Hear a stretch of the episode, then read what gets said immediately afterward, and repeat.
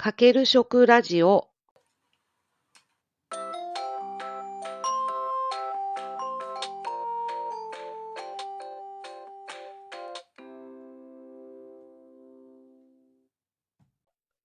皆さんこんにちは。大阪ホームクッキングの磯部ゆかです。このポッドキャストは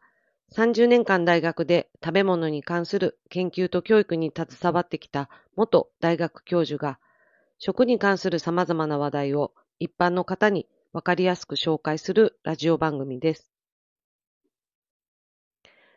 皆さんは美味しい給食というドラマをご存知ですか？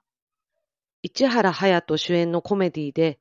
1980年代の中学校を舞台にした学校給食がテーマのドラマです。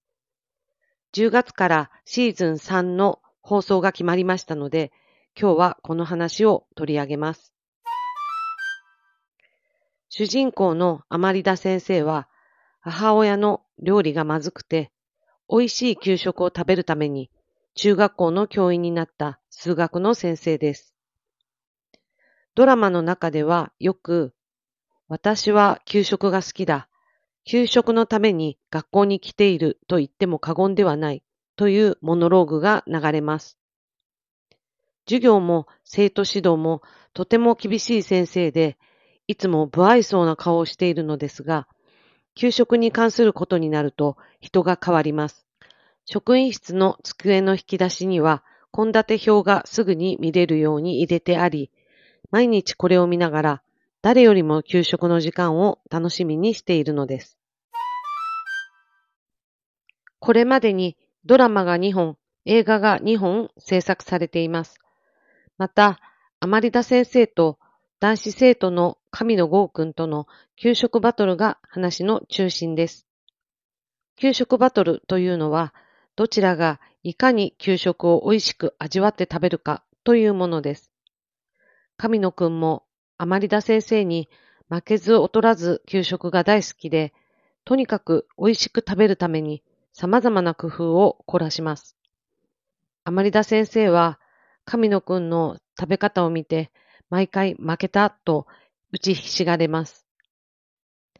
また、給食シーンでは、アマリダ先生が給食の美味しさを頭の中で実況します。五感を使った味わいの表現がとても上手で、料理や食材に関するうんちくも出てきます。加えて、それはそれは美味しそうに食べるので、いつもこのシーンを見るとお腹が空いてくるのでした。コロナウイルス感染症の制限が明けるまで、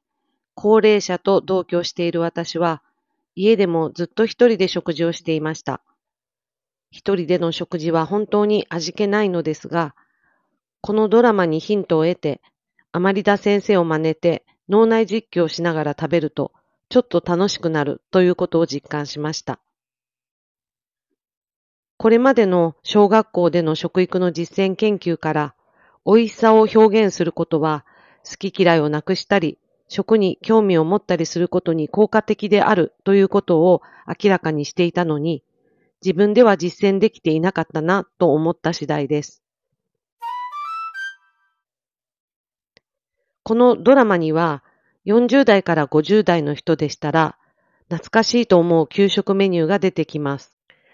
クジラの竜田揚げ、ミルメーク、冷凍みかん、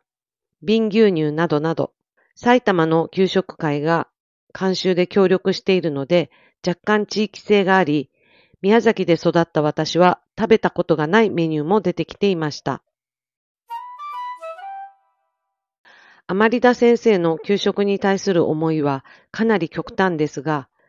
映画版卒業の中で